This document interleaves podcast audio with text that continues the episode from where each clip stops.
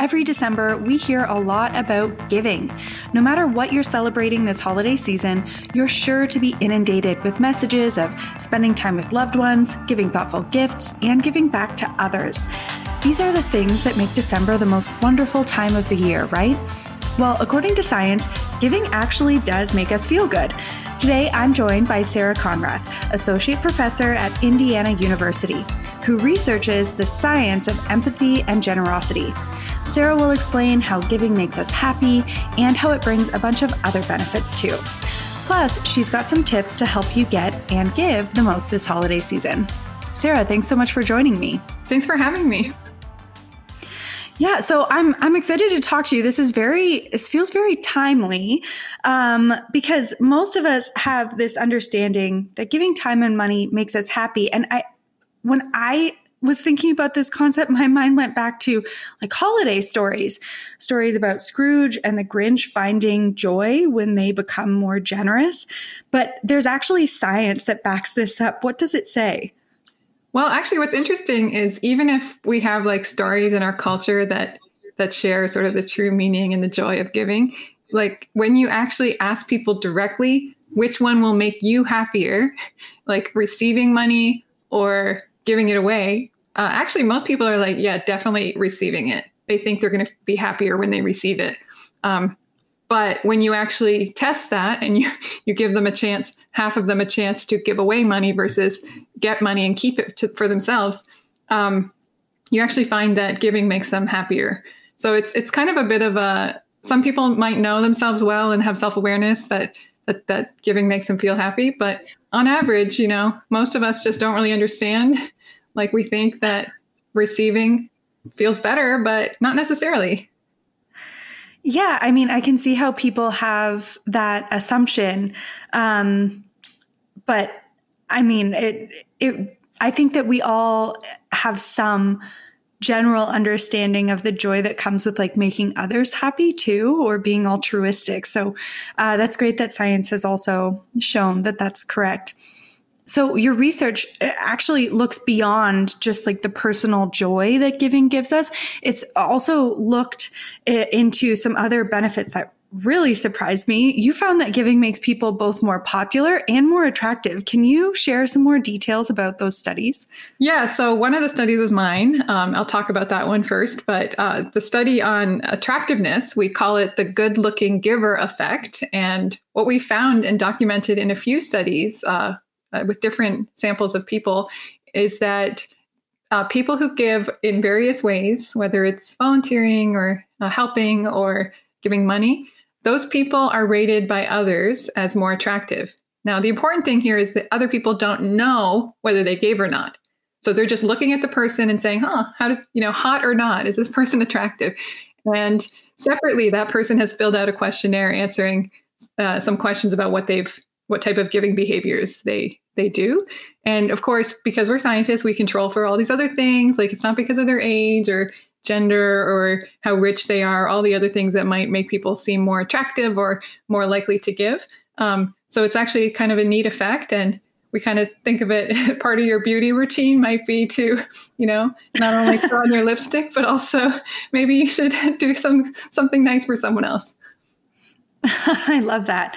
I love that. And then uh, the other study uh, is about how popular people are. Yeah, so those, there's lots of research on this topic. It's uh, kind of their social benefits to giving. So one study that I love was not done by me, but um, the other researchers, but they followed or they asked um, preteens to either do three kind acts or to actually uh, just do three new things that week. And they followed them over time. And then they later on talked to their peers and they asked, sort of like how likable are these people? How popular are these people?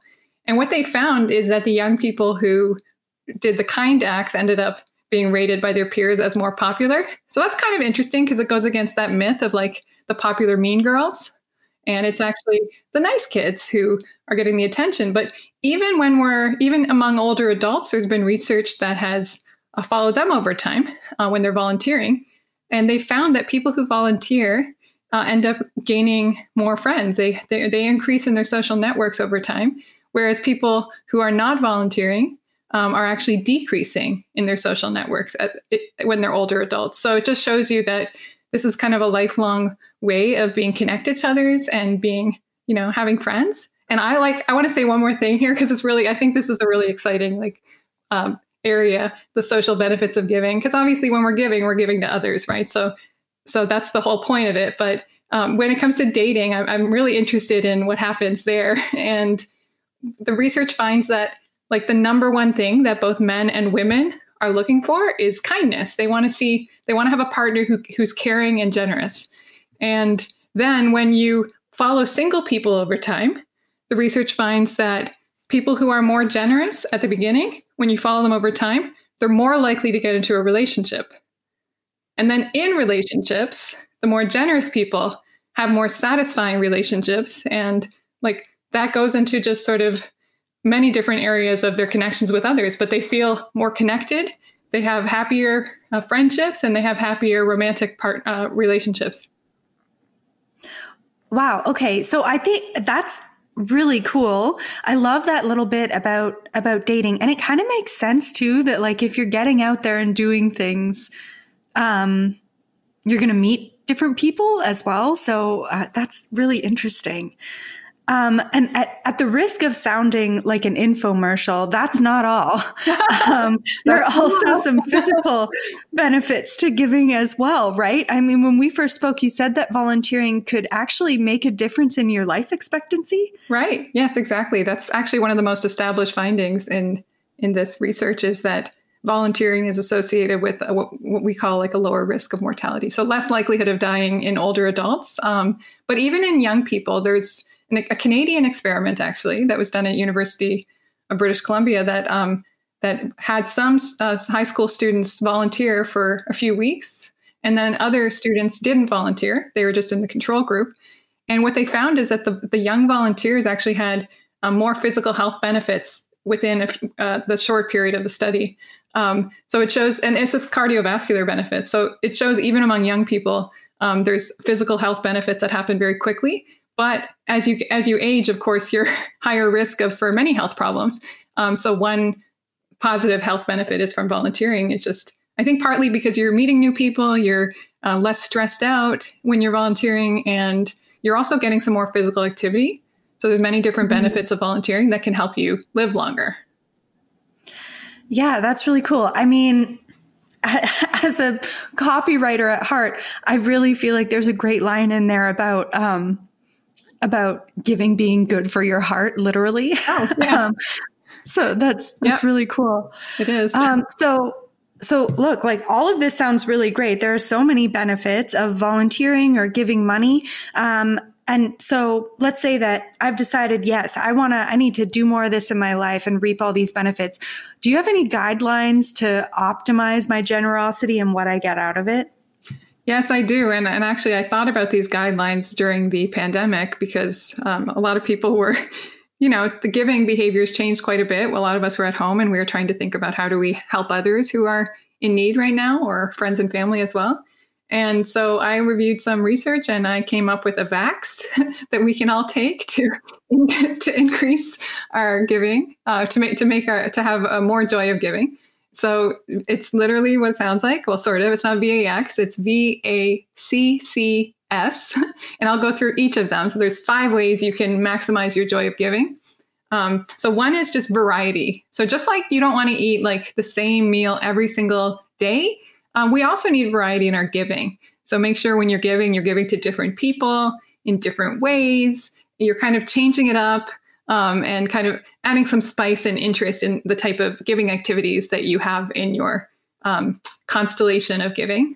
Um, the second, the letter A, is for attitudes. So I've found, and other people have also found this in their research, that having an altruistic attitude. So giving because you care about the other person or the recipient or because it's important, you know, to help.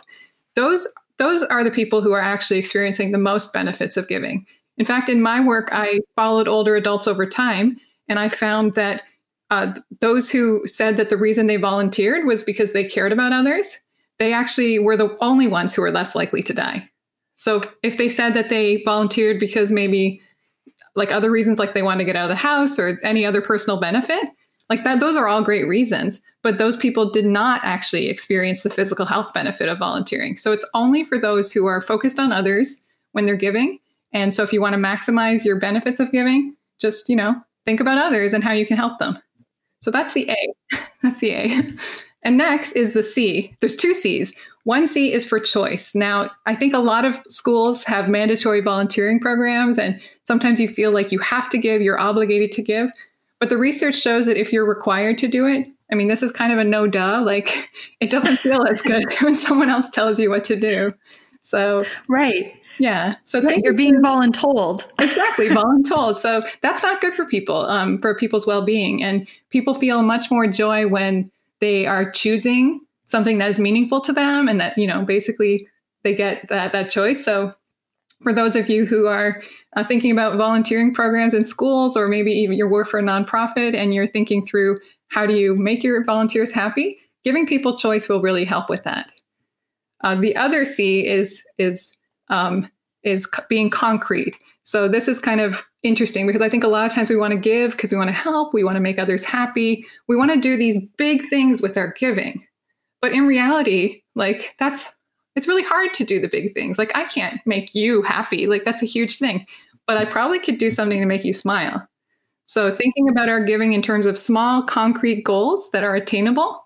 And the research finds that when we can give and it and we can meet a small goal when we give, it makes us feel happier than when we're trying to make a change that's basically impossible or very difficult to measure or, notice.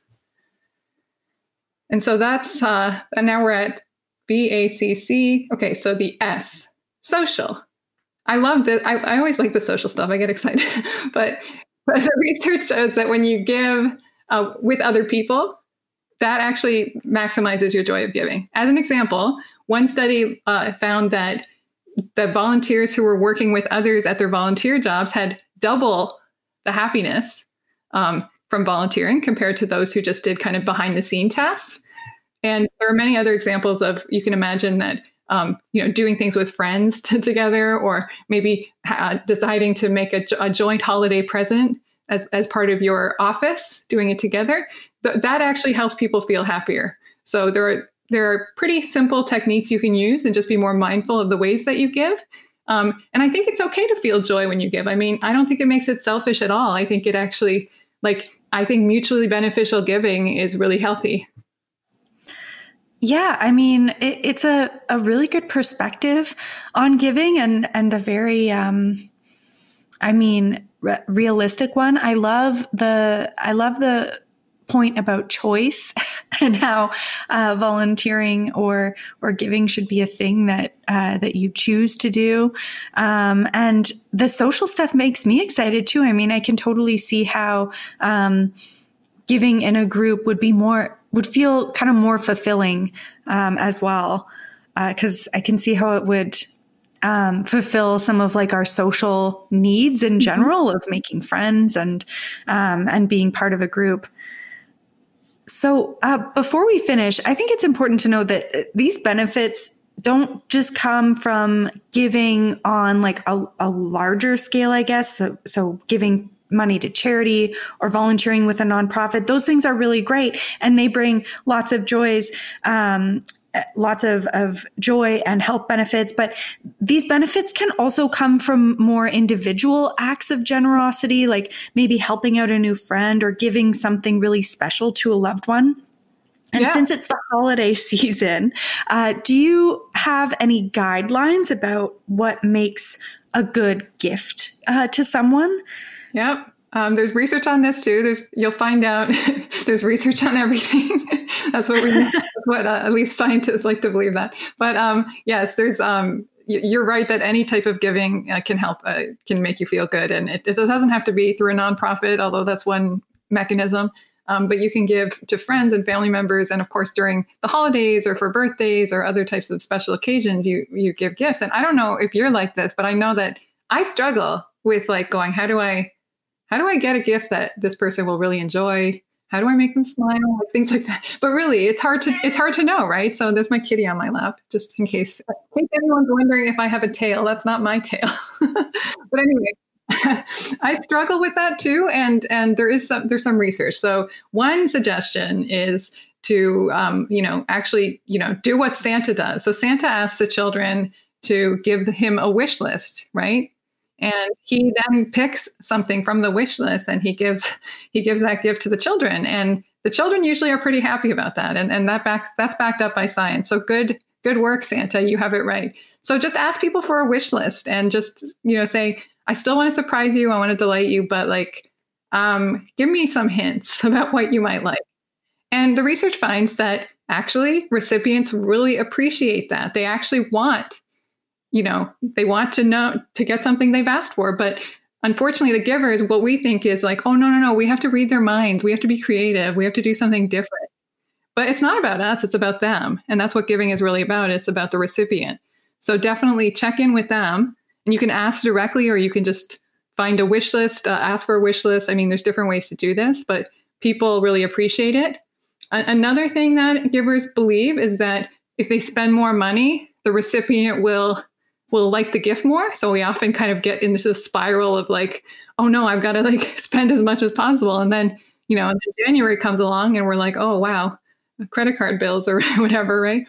So we have to, but but in reality, when you ask recipients, like what, what they like, if I, we find out in research that that actually the amount that is spent is not correlated at all. It's not related to the appreciation of the gift. So what recipients are saying is it's not about the money, it's actually about the thought. So spend some time thinking about this, make it meaningful, make it about the connection between us, and that's what really matters. And there are ways to do that actually without spending money. Um, I love the research that looks at the difference between giving um, experiences versus giving material objects like things you can hold and see. Um, and that research, many studies show that it's actually more beneficial to give an experience. The way I talk about it to my kids and my family is um, what memory would you like? like, what memory are we going to have or make together for the holidays? and my kids get to pick, for example, something neat that we can do together. It might be going to a special event. Um, I mean, of course, you, you, can spend money. There's sometimes things like that cost money, but um, it might be that we create a song or a poem for each other, a piece of art.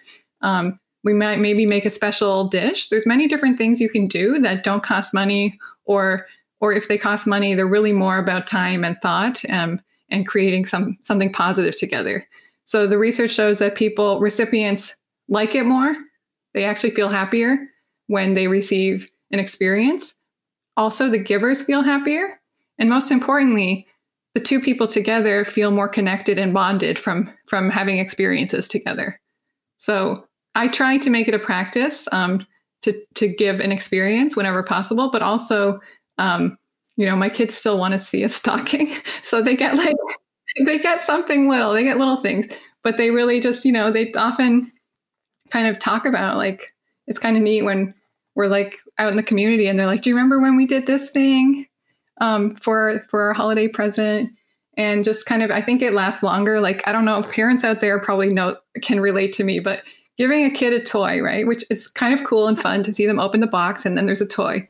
But then like the same day that toy is off in the corner somewhere and they've forgotten about it and they never play with it again. kind of oh, for sure. Yeah. Or, or it's they do play with it until the new one comes around, right? Exactly. So, mm. you know, um, I think the experiences like they last a lifetime. Uh, they will always be part of memories and um, kind of family history. So for me, that that is working well. But but you know, there's everyone's different. I think the most important advice about giving is it's not about you. It's really about the uh, the other person who's receiving. So whether it's a nonprofit um, and, and giving them what they actually need, an unrestricted gift, or whether it's um, a, person and, and making sure that uh, your friend is getting what they actually asked for.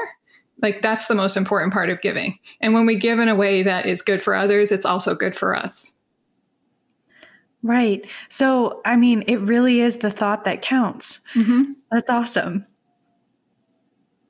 Um, I'm I'm really glad that that you could come on today, Sarah. Uh, I've learned so much um, about philanthropy, and also um, you've actually made me rethink how I'm going to go about holiday presents uh, this year as well. Specifically, um, presents that our our office uh, we get together and give to a, a family um, that that we uh, that we're assigned. So um, I, am definitely going to approach those gifts differently, and also um, just giving to my friends and family as well this year. Thank you so much for coming and sharing your expertise with us. Oh, you're welcome. Thanks for having me. Hey, it's Meg. If this episode got you in the giving spirit, you might want to celebrate Giving Tuesday. Every year, the week after Black Friday, people join in this global movement of generosity, giving back to the communities and organizations that matter most to them. Before we go, I want to encourage you to join the Giving Tuesday movement. Think about the causes that matter most to you and explore how you could give. And if you want to participate in Giving Tuesday at U Waterloo, there's a link you can follow in the episode description. U Waterloo alumni podcasts are produced and hosted by me, Meg Vanderwood. Aju Chow is our editor. Aju and I are both alumni and staff at the University of Waterloo.